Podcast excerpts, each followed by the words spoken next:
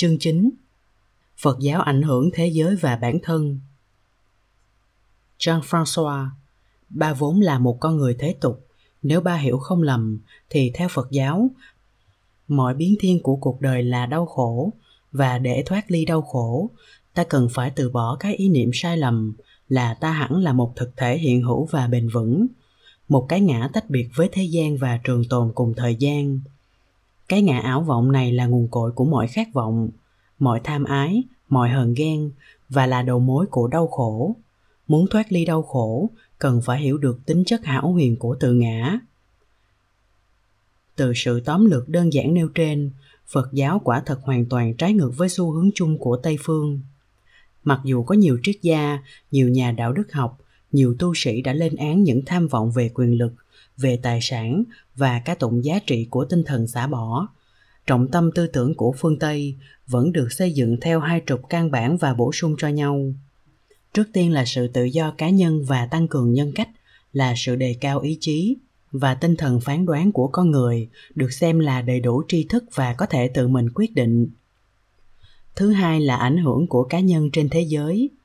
Văn minh phương tây là một nền văn minh dựa trên hành động hành động suốt bề dày lịch sử của con người thông qua chính trị, thông qua sự tìm hiểu các quy luật thiên nhiên về cải tạo và thuần phục chúng, ngõ hầu phục vụ cho nhu cầu của con người. Điều này đi ngược lại quan điểm của phật giáo, chủ trương không dính mắc vào ngoại cảnh. Vậy là có hay không một sự đối nghịch không thể sửa đổi được giữa hai thái độ này? Matthew trước tiên khi ba nói rằng mọi biến thiên của cuộc đời là đau khổ. Phải nói rõ đó là khổ đế mà đức phật đã thuyết giảng lần đầu tiên.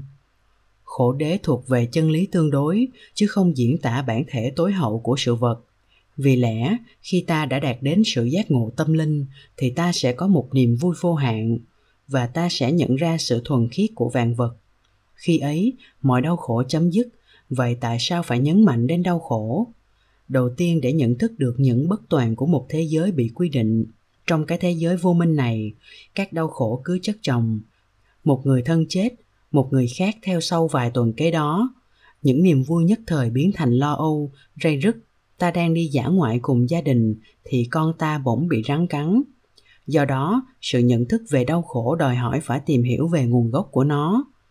Người ta thường bảo rằng phật giáo là triết lý về sự đau khổ thật ra càng thấu hiểu nguyên nhân đau khổ, thì ta càng thấy nhẹ nhõm, dễ chịu.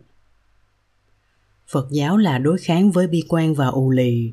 Có lẽ khi ta nhận ra nguyên nhân đau khổ, ta sẽ tìm đủ mọi cách để vượt qua. Hành giả được xem như là một con bệnh và đức phật như một vị sư.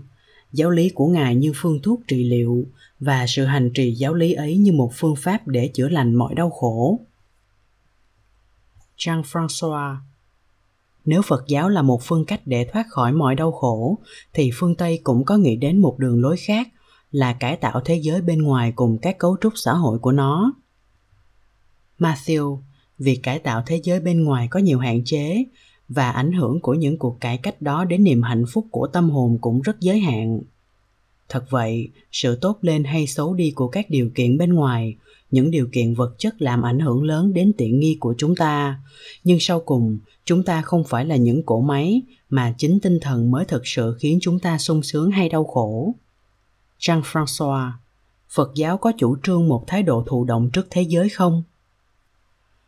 Matthew, không hề có, nhưng mà phật giáo nghĩ rằng tác động lên thế giới mà không tự chuyển hóa bản thân thì không thể đem đến một hạnh phúc lâu dài và sâu sắc được ta có thể nói rằng tác động lên thế giới này là việc đáng chờ mong, nhưng chuyển hóa bản thân mới là điều thật sự cần thiết.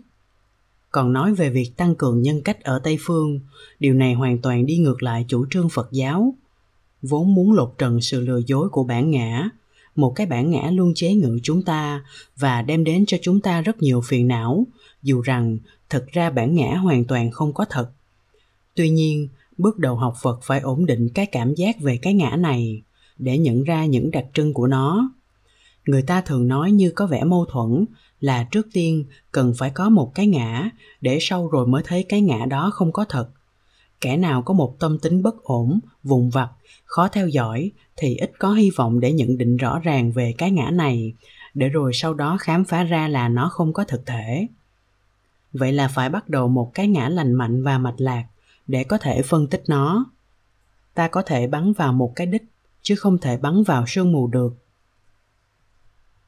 Jean françois nhưng đó chỉ là một giai đoạn, dù sao mục tiêu cũng là tìm ra bản ngã là một sự lừa bịp như con đã nói.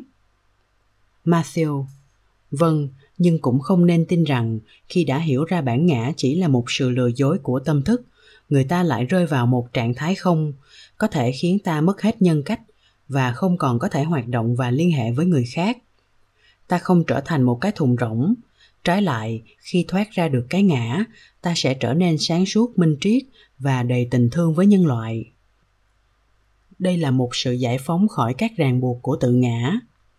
Khi mở được con mắt trí tuệ thì nghị lực và lòng hăng hái của ta sẽ tăng trưởng hành động của ta sẽ luôn luôn hợp lý và vị tha. Jean françois sự sùng bái cái ta như Maurice Bears đã nói, một sự sùng bái ích kỷ hoàn toàn trái ngược với Phật giáo. Nhưng văn minh Tây phương thì lại đề cao một cá tính mạnh mẽ, chính là các cá nhân siêu đẳng trong mọi lĩnh vực đã để lại dấu ấn của họ trong những thời kỳ đặc biệt. Như trong quyển Văn minh thời phục hưng ở nước Ý, sử gia người Đức Jacob Burckhardt cho rằng thời kỳ đó là thời kỳ hưng thịnh nhất của nền văn minh Tây phương – đã có những cá nhân vĩ đại như ông hoàng trí thức Friedrich de Urban và nhà nghệ sĩ tài ba và cũng là một nhà khoa học tầm cỡ Leonardo da Vinci. Cũng như thế, sự xuất hiện của các thần tượng Tây phương đều là những con người hành động như Alexandra Legren, Jules Caesar, Christophe Colomb, Napoleon đệ nhất. Những con người này được chú ý nhiều hơn cả Saint François de Assis dĩ nhiên là người ta cũng ca tụng những triết lý lớn, những nghệ sĩ lớn, những nhà văn, nhưng ưu thế cũng thuộc về những con người hành động. Những con người cải tạo lại thế giới, cải tạo lại xã hội. Có cái gì đó trong quan niệm tây phương về con người, trái hẳn với tinh thần phật giáo. Và đến thời điểm hiện nay, khi hai luồng tư tưởng lại gặp nhau, người ta có thể chờ đợi điều gì sẽ xảy ra với sự va chạm của hai trạng thái tinh thần hoàn toàn khác biệt. Matthew, nếu ta quan niệm cá tính như một sự phát huy của bản ngã, thì một cá tính mạnh mẽ không hẳn là một yếu tố thành công. Hitler và Mao Trạch Đông là hai nhân vật có cá tính rất mạnh. Jean-François, đúng vậy. Matthew, như vậy là một sự quyết đoán không thay đổi được, không kiềm hãm được, và đó không phải là một đức tính tích cực. Tất cả phụ thuộc vào động cơ thúc đẩy sự quyết đoán đó Jean-François. Đây hẳn là một sự phản bác rất có ý nghĩa. Matthew, không nên nhầm lẫn một cá tính mạnh mẽ với một tâm hồn giàu nghị lực. Những vị đạo sư mà con đã gặp có một ý chí sắt đá, một nhân cách rất gây ấn tượng và con người họ tỏa ra một quyền lực mà những người xung quanh có thể cảm nhận được. Nhưng điều khác biệt là ở con người họ, ta không thấy một biểu hiện nào của bản ngã thực ra là biểu hiện của sự ích kỷ, duy ngã. Sức mạnh nội tâm của họ đến từ một sự an nhiên tự tại, và biểu hiện bên ngoài là một sự vững vàng không gì lay chuyển được. Họ khác hẳn những nhà độc tài mà cá tính mạnh mẽ đến từ khát vọng muốn thống trị, từ lòng kiêu hãnh, tham lam hay thù hận. Trong cả hai trường hợp chúng ta đều đứng trước một sức mạnh vô biên, nhưng trong trường hợp đầu, sức mạnh đó giàu tình thương đồng loại, tích cực, còn trường hợp sau thì sức mạnh đó lại có tính cách phá hoại, tiêu cực. Jean françois thật vậy, nhưng ước muốn hành động gắn liền với tư tưởng tây phương có hai khía cạnh. Một khía cạnh chết với hitler và một khía cạnh sống với einstein, mozart, palladio, tolstoy và matisse những vị sau này đem đến một cuộc đời chân lý và vẻ đẹp Tuy nhiên, quan điểm chung là đa số các nhà tư tưởng lớn phương Tây trong một chừng mực nào đó đều muốn diễn tả tư tưởng mình trong hành động. Trong quyển Cộng hòa, Platon đã dựng nên một bản hiến pháp vì ông muốn cải tạo xã hội đương thời. Descartes thì cho rằng con người phải chế ngự và sở hữu thiên nhiên. Rousseau thì điều chỉnh lại những bản hợp đồng xã hội. Các mác áp dụng tư tưởng vào hành động như một tiêu chuẩn tối hậu chứng minh chân lý một học thuyết. Ba trở lại câu hỏi của mình. Phật giáo quan niệm cuộc đời như một sự giam cầm mà người ta cần phải thoát ra bằng cách ra khỏi vòng luân hồi. Còn đối với tây phương, người ta cố gắng xoa dịu các nỗi thống khổ của con người bằng cách chuyển hóa thiên nhiên và cải tạo xã hội. Đây là một nghịch đề khó vượt qua. Matthew nếu một tù nhân muốn giải phóng những kẻ đồng cảnh ngộ với mình, trước tiên là hắn phải gỡ bỏ gông cùm của chính hắn. Đó là cách duy nhất. Chúng ta cần có sức mạnh để hành động đúng. Một nghệ sĩ bắt buộc phải tự khám phá tài năng của mình, rồi dần dần học sự khéo léo kỹ thuật, khai triển cảm hứng và diễn tả lên tranh vẽ. Lộ trình của một đạo sư cũng tương tự như vậy, dù rằng nó không cùng một mục tiêu. Con đường tâm linh bắt đầu bằng sự từ bỏ thế gian giống như một con nai bị thương tìm nơi vắng vẻ để trị thương. Ở đây, thương tích là vô minh. Nếu muốn giúp đỡ kẻ khác mà không chuẩn bị sẵn sàng, thì cũng giống như cắt lúa non, như một vị nhạc sĩ điếc không nghe được bản nhạc của mình. Để có thể giúp đỡ kẻ khác, mình phải không khác cái gì mình muốn dạy kẻ khác. Một hành giả sơ cơ rất mong muốn được giúp đỡ tha nhân, nhưng anh ta không được chuẩn bị đầy đủ về tâm linh để làm điều đó tuy nhiên nếu có ý chí thì sẽ có một con đường và ước vọng cao cả được phục vụ nhân loại sẽ có ngày đơm hoa kết trái một trong những ẩn sĩ tài năng nhất của Tây Tạng là Milarepa đã nói rằng trong suốt 12 năm ông sống trong hang động, không có một giây phút trầm tư mặc tưởng nào, không có một phút giây cầu nguyện nào mà ông không hồi hướng cho chúng sinh. Jean-François Nhưng đó chẳng qua là tư tưởng chứ không phải là hành động. Matthew những vị đại hiền của Tây Tạng đã có một ảnh hưởng rất lớn không những đến các đệ tử của họ mà còn trên toàn xã hội Tây Tạng nữa. Nhưng cách của họ được nhận ra một cách tích cực bởi những người sống xung quanh họ. Con chỉ nhắc lại trường hợp của Khiense Rinpoche đã sống ẩn cư 17 năm. Chỉ gián đoạn qua những lần thăm viếng những vị thầy của ông và khi ông 35 tuổi, thầy ông đã bảo bây giờ là lúc con phải truyền trao kiến thức và kinh nghiệm của con cho chúng sinh. Và từ lúc đó, ông đã giảng dạy không ngừng nghỉ cho đến ngày ông qua đời. Thức dậy sớm trước bình minh Khiense Rinpoche cầu nguyện và thiền định qua nhiều giờ. Khoảng 8 giờ sáng, ông bắt đầu tiếp đám đông đang tụ tập trước cửa nhà ông. Tùy theo nhu cầu của họ, ông đưa ra những chỉ dẫn, những lời khuyên thiết thực, những lời dạy hay đơn giản là ban phước lành cho họ có nhiều khi ông thuyết giảng suốt ngày trong nhiều tháng, dù là cho 10 người hay cho cả ngàn người. Dù rất mệt nhọc, ông còn cố gắng trả lời cho những đòi hỏi cá nhân cho đến rất khuya, hoặc dạy bảo cho một người hay một nhóm nhỏ. Không bao giờ ông từ chối ai điều gì. Một con người như thế có ảnh hưởng rất lớn đến xã hội quanh ông. Có thể nói, ông là tâm điểm của các xã hội đó.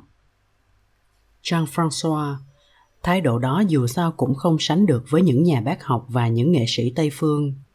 Mà hành động không chỉ giới hạn vào việc dạy cho kẻ khác những gì họ hiểu được. Cái điều phân biệt một nghệ sĩ tây phương không phải là việc xem cái tôi như là một ảo tưởng, một sự lừa dối, mà là một năng lực sáng tạo của nghệ sĩ.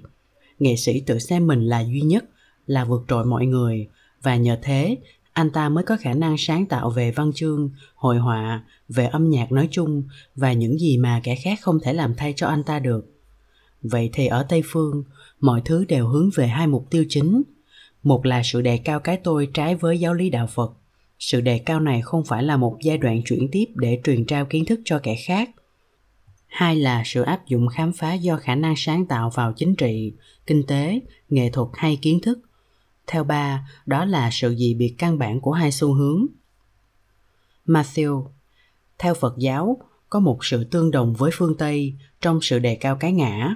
Đó là việc sử dụng đúng mức những tiềm năng siêu việt của con người và khả năng sáng tạo của con người là tìm đủ mọi cách để có được tri kiến.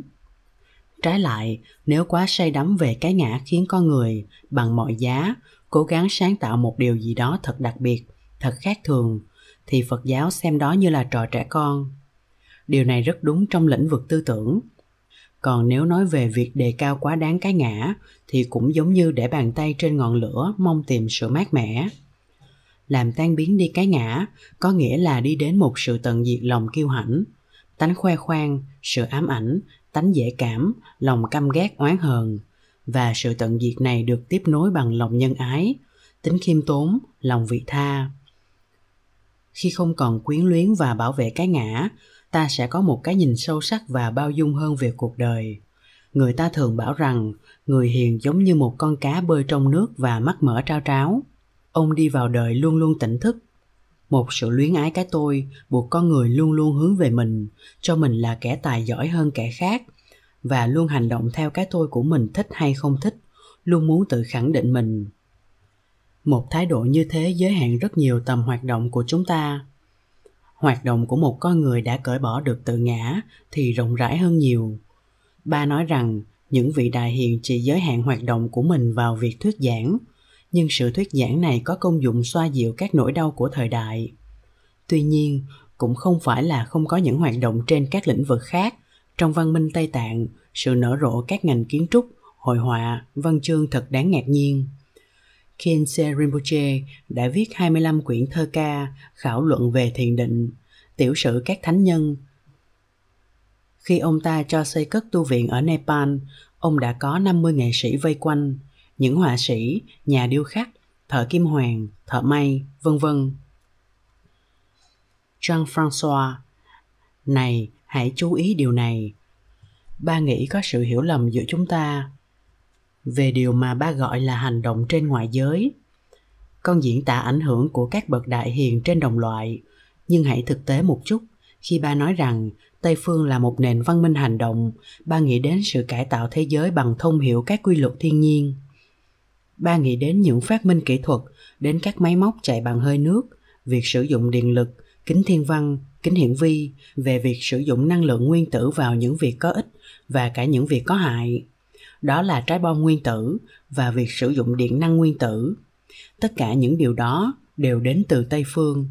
Vậy thì khi ta nói đến tác động trên thế giới, thì ta không chỉ đề cập đến việc cải tạo tâm linh cho đồng loại, mà còn cả sự cải tạo vật chất trên vũ trụ để tạo nên những công cụ không thể nào tưởng tượng được cách đây năm thế kỷ, đã thay đổi hoàn toàn cuộc sống của con người. Nếu ba hiểu đúng, theo phật giáo, cái kiểu hành động theo tây phương đó thật là dư thừa dù sao phật giáo cũng không bao giờ triển khai vấn đề đó. Matthew, để trở lại một công thức mà con đã dùng trước đây, đó là sự hiệu quả của tây phương là một đóng góp lớn cho những nhu cầu nhỏ. Jean françois nhu cầu nhỏ sao? Con nói hơi vội đấy. Matthew, theo một khía cạnh nào đó thì đúng như vậy. Sự thoải mái do sự cải thiện các điều kiện sinh sống nhờ vào tiến bộ kỹ thuật không thể bị chê trách trái lại là đằng khác. Tất cả mọi thứ góp công vào việc cải thiện đời sống của nhân loại đều đáng được hoan nghênh. Nhưng kinh nghiệm cho thấy là sự tiến bộ kỹ thuật chỉ giải quyết những thứ như nhìn xa hơn, đi nhanh hơn, lên cao hơn, lặn sâu hơn, vân vân. Jean françois nhưng còn sống tốt hơn, lâu hơn, chữa lành bệnh tật nhiều hơn thì sao? Hãy lấy một ví dụ cụ thể. Trong một quốc gia cận kề với chúng ta, ấn độ Tuổi thọ của con người từ 29 vào năm 1900 cho đến bây giờ là 53. Dĩ nhiên là ta có thể nói, nếu một người quá đau khổ, anh ta thực sự không muốn sống lâu. Và có lẽ anh ta nghĩ là nên chết ở tuổi 29 thì hơn. Nhưng với một người được hưởng lợi nhờ vào tiến bộ của khoa học thì đời sống của anh ta sẽ kéo dài hơn và dễ chịu hơn quan niệm về hạnh phúc ở phương Tây là sự kéo dài tuổi thọ và sự chữa lành hay làm giảm những đau đớn xác thân là có thể di chuyển 50 cây số mà không phải lội trong bùn suốt 2 ngày và những hoàn cảnh tương tự như là có thể chết lúc 10 tuổi vì viêm ruột thừa. Và đây cũng là trường hợp của ba, nếu không có khoa giải phẫu và khoa tiệt trùng hiện đại. Nếu như kiểu hạnh phúc Tây Phương mà hoàn toàn không có lợi, thì tại sao phương Đông lại sáng suốt bắt chước đến như vậy? Matthew, con đường đúng là con đường trung đạo, vậy thì hãy sống trường thọ nhờ vào tiến bộ của y học và sử dụng cuộc đời của mình vào những công việc hữu ích nhờ những giá trị tâm linh. Không phải là sự hạ thấp tầm quan trọng của tiến bộ vật chất, khả dĩ xoa dịu được khổ đau. Đông phương rất biết ơn Tây phương về các tiến bộ y học làm tăng tuổi thọ con người. Đó là điều mà con người đều vui thích, nhưng mặt khác, một nền văn minh chỉ chuyên chú vào những tiến bộ vật chất, rõ ràng là rất thiếu sót một điều căn bản mà vật chất không thể đem đến được. Bằng cớ là điều thiếu sót ấy, xã hội phương tây cảm nhận được và cố gắng đôi khi rất vụng về để tìm hiểu sự minh triết của phương đông hay là của quá khứ. Sự thiếu sót ấy xuất hiện rõ rệt trong sự bấn loạn tâm trí của rất nhiều người, trong các cuộc bạo hành giữa các thành phố, trong sự ích kỷ của cá nhân khi giao tiếp trong sự nhẫn nại chịu đựng của các cụ già sống cô đơn trong các nhà dưỡng lão, trong sự tuyệt vọng của những người muốn kết liễu đời mình. Nếu những giá trị tâm linh không còn ảnh hưởng lên xã hội, thì sự tiến bộ vật chất trở thành một bức bình phong, che giấu cái hư ảo của cuộc sống. Sống lâu dĩ nhiên là có cơ hội tốt để đem lại một ý nghĩa đẹp cho cuộc đời nhưng nếu người ta bỏ quên cơ hội đó, mà chỉ nghĩ đến một đời sống an nhàn, thoải mái, thì cuộc đời không còn ý nghĩa gì nữa. Sự nghiên cứu về việc lão hóa các tế bào đã tiến bộ đáng kể. Hiện nay, trong các phòng thí nghiệm, người ta có tăng gấp đôi tuổi thọ của các con ruồi và các tuyến trùng. Sáng lãi cũng có khả năng một ngày nào đó, người ta có thể tăng gấp đôi, gấp ba tuổi thọ con người viễn cảnh này lại còn cho thấy tầm quan trọng của việc cho cuộc đời một ý nghĩa. Nếu không, người ta sẽ sống 200 năm mà luôn bị trầm cảm hoặc 300 năm mà luôn chán đời. Hơn nữa, khía cạnh phá hoại của những tiến bộ kỹ thuật cũng phát triển song song với khía cạnh lợi ích của nó và trong vài trường hợp còn vượt xa hơn sự hữu ích, ví dụ như ô nhiễm môi trường chẳng hạn. Jean-François rõ ràng là với kỹ nghệ hiện nay, tình trạng ô nhiễm môi trường là không thể tránh khỏi. Nhưng đồng thời, chúng ta cũng đang tìm kiếm cách hóa giải nó, điều mà ta không thể làm được trong quá khứ. Thật sự là hiện nay, trong những xã hội công nghiệp phát triển, người ta luôn luôn tìm cách để chống lại sự ô nhiễm môi trường. Đồng thời, điều này cũng trở thành một ngành công nghiệp chính. Matthew, một sự an ủi mới nghèo nàn làm sao? Jean françois trái lại với các nước chậm phát triển, lại phản đối việc áp dụng những phương pháp bảo vệ môi trường. Với lý do là điều này làm chậm đi sự phát triển xứ của họ. Matthew, cái khổ là các nước đó không có phương tiện. Họ bị kẹt vào giữa một bên là sự phát triển kỹ nghệ ồ ạt và một bên là không có khả năng để đối trị các phản tác dụng của cuộc phát triển đó. Ở ấn độ và nepal người ta phải sửa đi sửa lại các ô tô hay xe tải phun quá nhiều khói, đôi khi hàng 20 năm trước khi có thể mua được xe mới. Jean-François, nhưng ba muốn trở lại một vấn đề căn bản hơn. Ba nhìn nhận tất cả các chỉ trích về những mặt tiêu cực của nền văn minh công nghiệp. Nó cũng đã từng bị phê bình bởi rất nhiều tác giả, từ Jean-Jacques Rousseau đến Huxley, và bởi cái mà người ta gọi là tinh thần tháng năm năm 1968 ở châu Âu hay còn gọi là phong trào phản văn hóa ở Mỹ trong những năm 60.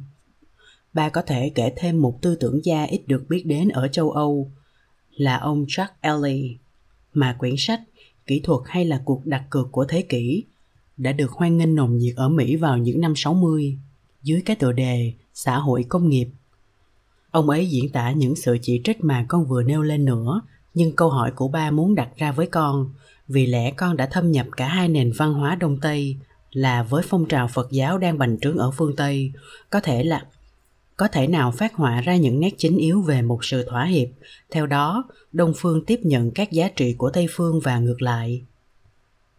Matthew, không nhất thiết cần phải có một sự thỏa hiệp, vì nếu có thỏa hiệp thì cả hai bên đều phải có một vài nhượng bộ. Nhưng là sự như là sử dụng tất cả các gì tiến bộ trong địa hạt vật chất trong một chừng mực nào đó. Cái lợi ích song phương đó tượng trưng cho trung đạo mà nhà phật thường lưu tâm đến.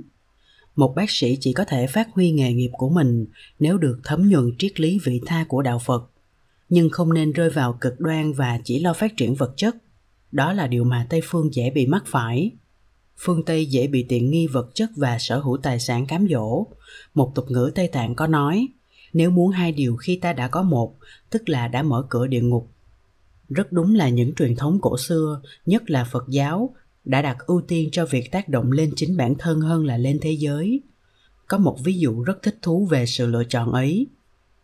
Vào thế kỷ thứ 19 ở Tây Tạng, có một vị đại hiện có dáng vẻ như Leonardo da Vinci, nhưng tên ông ta là Lama Mifam người ta đã tìm thấy trong những bản ghi chép của ông ta, những bản vẽ về các loại máy có thể bay được và nhiều phát minh lạ lùng khác.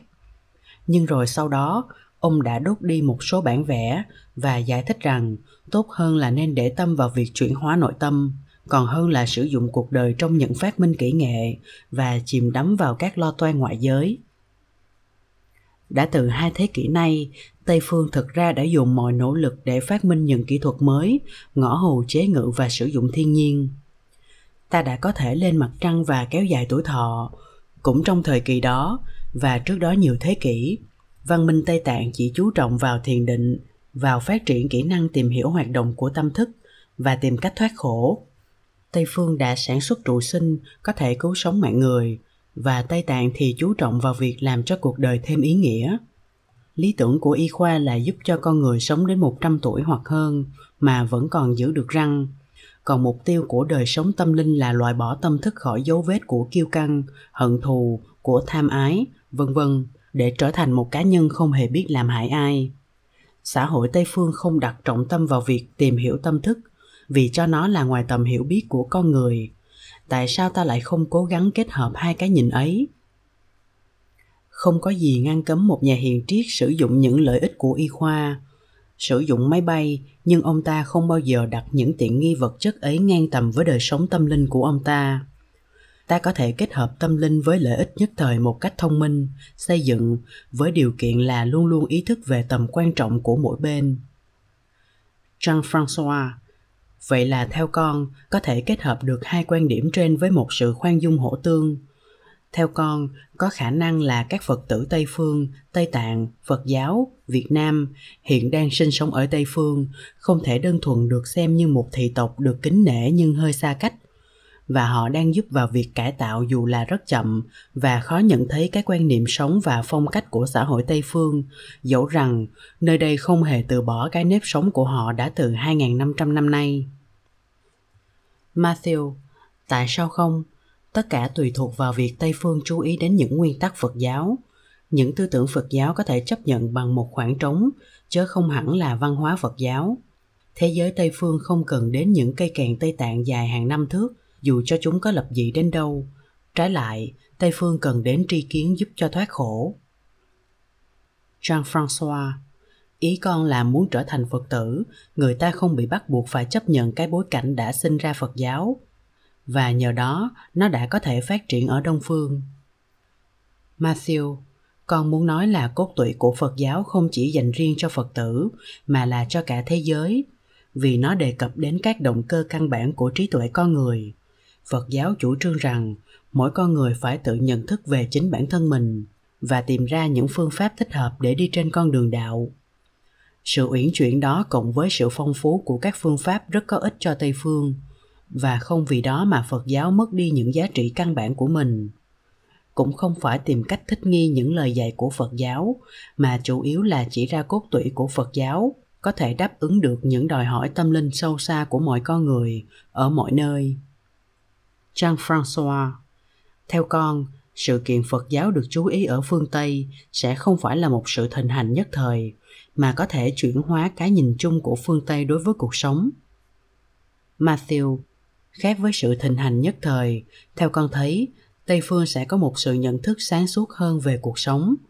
Phật giáo rất thích hợp với những khát vọng tâm linh của con người. Vậy là thái độ chung của người phương Tây dành mọi ưu tiên cho cái được hơn là cái bị, một thái độ không lành mạnh mấy mà phật giáo có khả năng thay đổi được. Như vậy, vấn đề là thay đổi thang giá trị và dành ưu tiên cho hạnh phúc nội tại. Jean françois cũng nên đặt một vấn đề khác với tầm nhìn hạn cuộc hơn, đó là sự đối mặt của phật giáo với những tôn giáo khác ở tây phương. Cơ đốc giáo với bao nhiêu là nhánh nhỏ, gồm cả chính thống giáo. Nếu một ngày nào đó có những quốc gia theo chính thống giáo tiếp cận với phật giáo Matthew. Việc này đã được làm từ lâu, từ thời Xô Viết. Thời đó, những người Purat và người Mông Cổ, Phật tử thường xuyên liên lạc với người Xô Viết chính thống. Jean-François có cả do Thái giáo và Hồi giáo, vì Hồi giáo trong một chừng mực nào đó đã trở thành một trong các tôn giáo chính ở Tây Phương. Ở Pháp, Hồi giáo là tôn giáo thứ hai trong nước. Có nhiều tín đồ Hồi giáo hơn là Tin lành và Do Thái giáo. Cá nhân ba, ba đặt câu hỏi này hoàn toàn vô tư, vì mặc dù theo công giáo, ba không phải là một tín đồ, và ba đặt câu hỏi này chỉ vì lý do tò mò về văn hóa. Vì lẽ, Phật giáo khác với các tôn giáo Tây phương, không nhìn nhận sự hiện hữu của một linh hồn bất diệt, cũng không tin là có Thượng Đế để gửi gắm những lời cầu nguyện, mong ước được giúp đỡ trong đời này và trong cả đời sau. Vậy thì có thể có rủi ro xảy ra xung đột hay ít ra là một sự tranh đua giữa trào lưu Phật giáo và đại diện những tôn giáo khác. Matthew Sự tranh đua đó không có lý do xảy ra, vì lẽ nếu muốn có tiếng kêu thì phải vỗ hai tay với nhau. Vậy mà nếu một phía không muốn tranh đua thì việc này tự nó sẽ chấm dứt. Jean-François Chưa chắc, vì lẽ các tôn giáo có thể có phản ứng thù địch và nghi ngờ, dù cho Phật giáo không có ý khuếch trương ảnh hưởng của mình. Matthew Tất cả đều phụ thuộc vào sự cởi mở của các tín đồ các tôn giáo khác. Phật giáo không hề có ý cải đạo bất cứ một ai. Sự kiện ngày càng có nhiều người Tây phương có cảm tình với Phật giáo, khiến một số người khó chịu. Nhưng rủi ro xung đột rất nhỏ, vì lẽ Phật tử luôn luôn cố gắng tránh mọi sự hiểu lầm, mọi sự va chạm và thường phát khởi sự tương kính lẫn nhau. Con có may mắn được vào tu viện Grand Taurus với Đức Đạt Lai Lạt Ma. Người ta cho chúng con biết chỉ khoảng 20 người được phép vào tu viện trừ những tu sĩ từ khi được thành lập vào thế kỷ 11. Trên chuyến xe lửa tốc hành đưa chúng con đến Grenoble, nơi chúng con sẽ dự một cuộc hội thảo khoa học và Đức Đạt Lai Lạt Ma sẽ thuyết giảng ở đó. Con đã lưu ý với Đức Ngài là sau rặng núi mà chúng con đi qua, có những tu sĩ sống ẩn cư khổ hạnh. Điều này đã làm Đức Đạt Lai lạc Ma lưu tâm. Và Ngài đã nhờ viên thị trưởng Grenoble thu xếp để đến viếng tu viện Grand Charles. Một người đưa tin được gửi đến tu viện và cha bề trên rất vui lòng tiếp Đức Đạt Lai Lạt Ma nếu không có những sự phô trương rầm rộ. Để tránh các nhà báo, viên thị trưởng Grenoble giả vờ tổ chức một bữa ăn trưa tại dinh thự, rồi thay vì đến nhà viên thị trưởng, chúng tôi lên một chiếc trực thăng đưa chúng tôi, Đức Đạt La Lạt Ma, một vị tu sĩ nữa và con, với tư cách là thông dịch viên, vào trong núi cách tu viện trăm thước. Cha bề trên và một vị tu sĩ đợi chúng con ở ngoài cổng. Trong một giờ qua đi rất nhanh, chúng con đã cùng nhau đàm thoại trong một căn phòng nhỏ, đề tài câu chuyện hoàn toàn nói về thiền định về cách mà các tu sĩ sống ẩn cư ở Tarus cũng như ở Tây Tạng về giờ giấc cầu kinh của họ về điều phải làm khi một tu sĩ qua đời và cách thế khi cầu nguyện biến thành tọa thiền vân vân họ nhận ra rằng các hình thái của cuộc sống ẩn cư rất giống nhau và cha bề trên đã nói đùa rằng như những thiền giả cơ đốc và Tây Tạng đã có dịp tiếp cận nhau từ một ngàn năm nay, thì chắc chắn họ đã được ban phước lành từ Thượng Đế. Đó là một cuộc gặp gỡ rất vui vẻ và nhiều ấn tượng. Sau đó, Đức Đạt Lai Lạt Ma đã xin phép được thiền định trong tiểu giáo đường, và chúng con đã ở đó 15 phút. Những ngày sau đó, Ngài nói với con rằng, cuộc viếng thăm vừa qua là giây phút thú vị nhất trong thời gian Ngài lưu trú trên đất Pháp – giữa những hành giả không hề có sự ngăn cách nào họ rất cảm thông nhau. Vì thế con cho rằng chỉ có những kẻ không quan tâm đến việc thiền định và có quan điểm bè phái thì việc va chạm mới có thể xảy ra jean françois rất thú vị và rất phấn khởi về câu chuyện đi thăm tu viện Grand Tarus. Tuy nhiên, muốn loại hẳn đầu óc bè phái ngoài các giới tu hành ra là một việc vô cùng khó khăn. Ba hy vọng là con sẽ thành công. Matthew ở mỗi nơi mà Đức Đạt Lai Lạt Ma đến thăm, Ngài thường nhờ các tổ chức mời đến đại diện các tôn giáo địa phương. Ở Pháp, khi chúng con đến Grenoble, Marseille và Toulouse, những nhân vật đầu tiên mà chúng con gặp là vị thị trưởng cùng với một giám mục, một giáo sĩ do Thái giáo hoặc Hồi giáo hoặc chính thống giáo. Lập tức, Đức Đạt Lai Lạt Ma nắm tay họ và không khí lạnh nhạt bỗng tan biến – và ngài nghĩ là cái hố ngăn cách các tôn giáo là do sự thiếu thông cảm jean-françois có phần lạc quan đấy tuy là cử chỉ của đức đạt La-lạt ma rất đáng ca ngợi nhưng rủi thay các tôn giáo và cả các triết lý trong lịch sử nhân loại thường biểu lộ tính cách bè phái hơn là sự trao đổi quan điểm và sự khoan nhượng lẫn nhau matthew đây là một sự hiểu biết có phần thiển cận về các tôn giáo đã sử dụng chân tộc của mình trong các công cuộc áp bức và chinh phục. Đấng Chris cũng không thuyết giảng gì hơn ngoài tình yêu đồng loại. Riêng con, con nghĩ là chưa chắc ngài đã tán thành những cuộc thập tự chinh và những chiến tranh tôn giáo. Còn đối với những kẻ chủ trương đàn áp và giết hại những người ngoài đạo thời trung cổ, làm sao họ có thể tự cho mình là tín đồ cơ đốc giáo chứ? Jean françois nhưng còn một câu hỏi mà con chưa trả lời ba. Việc đến thăm tu viện grand Tarus đã chỉ cho ba thấy rằng lý tưởng của đạo phật là đời sống của tu viện chưa hẳn là đời sống khổ hạnh. Bởi vì theo ba hiểu, đời sống khổ hạnh là một đời sống lang thang, phải thế không? Matthew, một tu sĩ, là một kẻ đã từ bỏ thế gian và đời sống gia đình. Kẻ ấy đã từ chỗ có một mái nhà trở thành không nhà. Nhưng những tu viện là những cộng đồng rộng mở. Những người ngoại đạo thường lui tới rất đông để gặp những vị đạo sư và nghe lời giáo huấn của họ trái lại một vị ẩn tu thường dành cả cuộc đời mình cho thiền định và sống một mình hoặc cùng một nhóm bạn nhỏ ở những nơi hẻo lánh sâu trong núi hoặc trong rừng dù có là tu sĩ hay không, một vị ẩn tu thường phát nguyện sẽ ở như vậy trong 3 năm, 5 năm hay nhiều hơn nữa, không gặp gỡ một ai ngoại trừ những người cùng sống chung với mình. Cũng có vài vị ẩn tu đi từ chỗ ẩn này đến nơi ẩn khác, không hề có một nơi nhất định. Jean-François, vậy thì dù là đời sống ở tu viện hay đời sống ẩn cư, dường như qua vài cuốn sách Phật giáo mà ba biết hoặc là những trải nghiệm du hành nhờ con giúp đỡ ở Darjeeling, ở Bhutan và ở Nepal này cũng như những chuyến đi Nhật Bản, đời sống tu viện hay đời sống ẩn cư, sau rốt là lý tưởng của Phật giáo. Điều này có hạn chế cái khả năng hòa nhập của Phật giáo vào những nền văn minh khác, như của chúng ta chẳng hạn, căn bản là phàm tục. Và như vậy, Phật giáo phải chăng là một hiện tượng có thiên chức là đứng bên ngoài lề hay không? Matthew sự lựa chọn đời sống tu viện hay ẩn tu là dấu hiệu của một tâm thức hướng về đời sống tinh thần.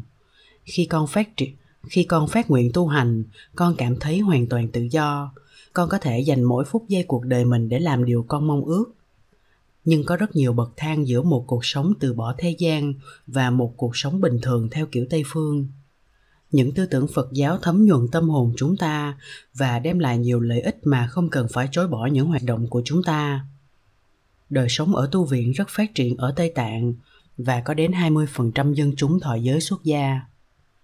Con đồng ý là không thể chờ đợi điều này xảy ra ở phương Tây, nhưng con không nghĩ là nó sẽ cản trở việc tìm hiểu Phật giáo ở đất nước chúng ta. Ta có thể có một đời sống tâm linh thật phong phú và chỉ cần dành vài phút hoặc một giờ vào công việc thiền định. Jean-François, làm thế nào để hòa hợp việc thiền định với công việc hàng ngày?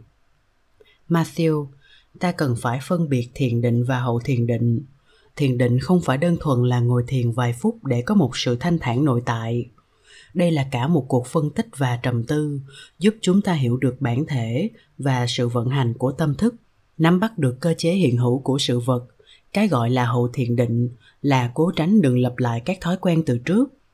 Nó gồm có việc sử dụng nhận thức có được qua thiền định vào đời sống hàng ngày để đạt đến một tâm trí cởi mở, bao dung hơn, nhân hậu và kiên nhẫn hơn, tóm lại là để trở thành một người tốt. Đấy là điều xảy ra trong cộng đồng thế tục tây tạng, đã hòa hợp với cộng đồng trong các tu viện và với các đạo sư nhờ thế, họ sống tốt hơn trong đời sống thường nhật. Jean françois nhưng các triết lý cũng như các tôn giáo tây phương cũng cho ta cơ hội. Mặc dù vướng bận trong công việc, để sống tốt hơn dựa vào triết lý hay tôn giáo, có biết bao nhiêu tu sĩ đã là chính khách và văn sĩ, nghệ sĩ, triết gia, khoa học gia ngoài tôn giáo của họ. Platon đã trở thành một ông vua triết gia để điều hành tốt hơn công việc trị quốc. Nếu phật giáo cho rằng cuộc đời là mộng ảo, là một chuỗi hình ảnh không có thực. Cũng như không có một cái tôi, thì làm chủ xí nghiệp, làm chính khách, làm khoa học gia phỏng có ích lợi gì? Vì như vậy là tòng phạm của một ảo tưởng dối trá. Matthew, đối với một vị ẩn tu thật ra những hoạt động trong đời sống không có một ý nghĩa nào và giống như một trò chơi trẻ con. Tuy nhiên, ở đây con muốn xác định cái nghĩa của từ ảo tưởng theo phật giáo có vẻ hơi khó hiểu đối với phương tây đối với chúng ta đang sống trong cái ảo tưởng đó, thì thế gian rõ ràng là thật như nó vẫn đang hiện hữu. Nhưng cũng như nước đá, cũng chỉ là nước đông đặc. Cái chắc thật mà ta gán cho thế gian cũng không phải thực tại tối hậu của nó. Dù cho cuộc đời có là ảo mộng đi chăng nữa, thì luật nhân quả cũng không tránh được. Những nhà vật lý học cũng cho rằng, những điện tử không phải là những viên đạn nhỏ, mà là sự tập trung năng lượng điều khẳng định này cũng không làm mất đi sự cần thiết phải phát triển y khoa, phải làm dịu nỗi đau của con người và phải giải quyết các khó khăn của cuộc sống. Dù cái tôi là một sự lừa gạt và dù cho thế giới không gồm có những thực thể có tự tánh, thì cũng cố gắng làm nhẹ đi những đau khổ và đem đến sự thoải mái, dễ chịu. Cũng như dù các nhà bác học biết rằng chúng ta được tạo nên bởi các hạt nhỏ có năng lượng ông cũng không vì thế mà thờ ơ được với hạnh phúc hay đau khổ. Jean françois, một lần nữa, ba lại thấy sự tương tự của thuyết này với thuyết của kant đó là hiện tượng không có thực thể, nhưng nó vẫn hiện hữu. Con đã trả lời câu hỏi của ba, bây giờ ba muốn hỏi một câu sau cùng. Một câu hỏi cổ điển, tuy có phần hợp lý của các nhà tranh luận và các nhà sử học về phật giáo. Nếu cái tôi không có thật thì ảnh hưởng của nó trên thực tế cũng hư ảo nốt. Như thế thì cái trách nhiệm đạo đức sẽ như thế nào? Từ đó, theo ba có thể có một sự mâu thuẫn giữa một bên là phật giáo đạo đức và một bên là phật giáo siêu hình. Matthew, sự hành trì phật giáo dựa vào ba khía cạnh bổ túc cho nhau. Cái thấy biết, sự trầm tư và hành động cái thấy liên quan đến khía cạnh siêu hình, sự khám phá ra bản thể tối hậu của sự vật của thế giới hiện tượng và của tinh thần. Một khi cái thấy biết đã được thiết lập vững chắc, thì sự trầm tư giúp cho quen dẫn tới sự thấy biết đó, đưa đến sự quán tưởng thường xuyên, khiến cho sự thấy biết ban đầu trở thành một thói quen của tâm thức. Sau cùng là hành động, là biểu hiện sự thấy biết nội tâm qua hai giai đoạn kể trên và áp dụng nó trong mọi hoàn cảnh khi ấy thì đạo đức hay luân lý vào cuộc. Cái đạo đức ấy không trở thành lạc hậu khi ta đã thấy ra được thế gian là hư ảo. Người đã mở ra con mắt trí tuệ sẽ thấy rất rõ ràng các cơ chế của luật nhân quả và tự biết sẽ phải lấy hay bỏ điều gì ngõ hầu tiến bộ trên con đường đạo và đem lại hạnh phúc cho kẻ khác. Jean-François Xin lỗi, nếu tôi không phải là tôi thì tôi cũng không thể là một nhân vật đạo đức. Mà đã không phải là một nhân vật đạo đức thì làm thế nào tôi phải có trách nhiệm về việc tôi làm hại kẻ khác? Matthew, để chuyển đổi tư tưởng của Can mà ba vừa nêu ra, ta có thể nói như thế này. Cái tôi không có tự tánh, tuy nhiên nó vẫn hiện hữu chúng ta đã so sánh trước đây dòng tâm thức không có cái tôi như một con sông không có thuyền như vậy không có một cái tôi chắc thật và trường cửu có thể đi lại như một chiếc thuyền trên sông điều này cũng không ngăn cản nước sông có thể nhiễm độc bởi thủy ngân hay vẫn trong lành. Như vậy, dù không xác định được nhân thân của một con người, nhưng kẻ ấy vẫn phải lãnh hậu quả của việc mình làm. Jean françois đúng, nhưng hãy coi chừng trách nhiệm đạo đức sẽ không xảy ra nếu mối dây nhân quả có thể tránh được. Trách nhiệm đạo đức sẽ xảy ra ngay khi có sự liên quan giữa người hành động và hậu quả việc làm của hắn. Mà điều này thì hắn có thể tránh được đó là giây phút mà người hành động có thể chọn lựa trước khi quyết định. Matthew, vào giây phút quyết định, dòng tâm thức giúp ta lựa chọn hành động với những hậu quả tốt hay xấu của nó. Triết lý ấn độ đã đưa ra một luận cứ tương tự như của ba và đối nghịch với phật giáo. Nếu không có cái tôi, thì người gánh chịu hậu quả của hành động không phải là kẻ đã gây ra hành động đó. Vậy thì làm điều thiện và tránh làm điều ác để làm gì? Và với điều này, phật giáo đã trả lời một cách ngụ ý rằng, một người làm rơi một ngọn đuốc từ trên sân thượng nơi ông ta đang ăn tối, ngọn lửa thiêu cháy căn nhà của ông ta và lan rộng ra cả làng. Bị kết tội, ông ta trả lời các quan tòa, ánh sáng mà ngọn lửa đã giúp tôi ăn tối không phải là ngọn lửa đã thiêu rụi cả làng. Nhưng dù sao, ông ta cũng là kẻ có tội. Vậy thì, dù không có một cái tôi được xem như một thực thể độc lập chúng ta có mặt ở thế gian này là do nghiệp của quá khứ. Rõ ràng có một sự thưởng phạt công minh về những hành động của chúng ta. Điểm quan trọng là sự liên tục, không phải là nhân dạng. Một hành động tiêu cực sẽ không đem lại hạnh phúc, cũng như hạt của loại độc cần, không thể cho ta nước trà được. Do vậy, sự kiện một hành động tích cực hoặc tiêu cực đều có một hiệu quả tương ứng là hạnh phúc hay đau khổ, biện minh cho việc ta thực hiện hãy tránh đi hành động đó. Dù cho là ta hiểu kẻ đã gây ra hành động đó, không có một cái tôi trường cửu.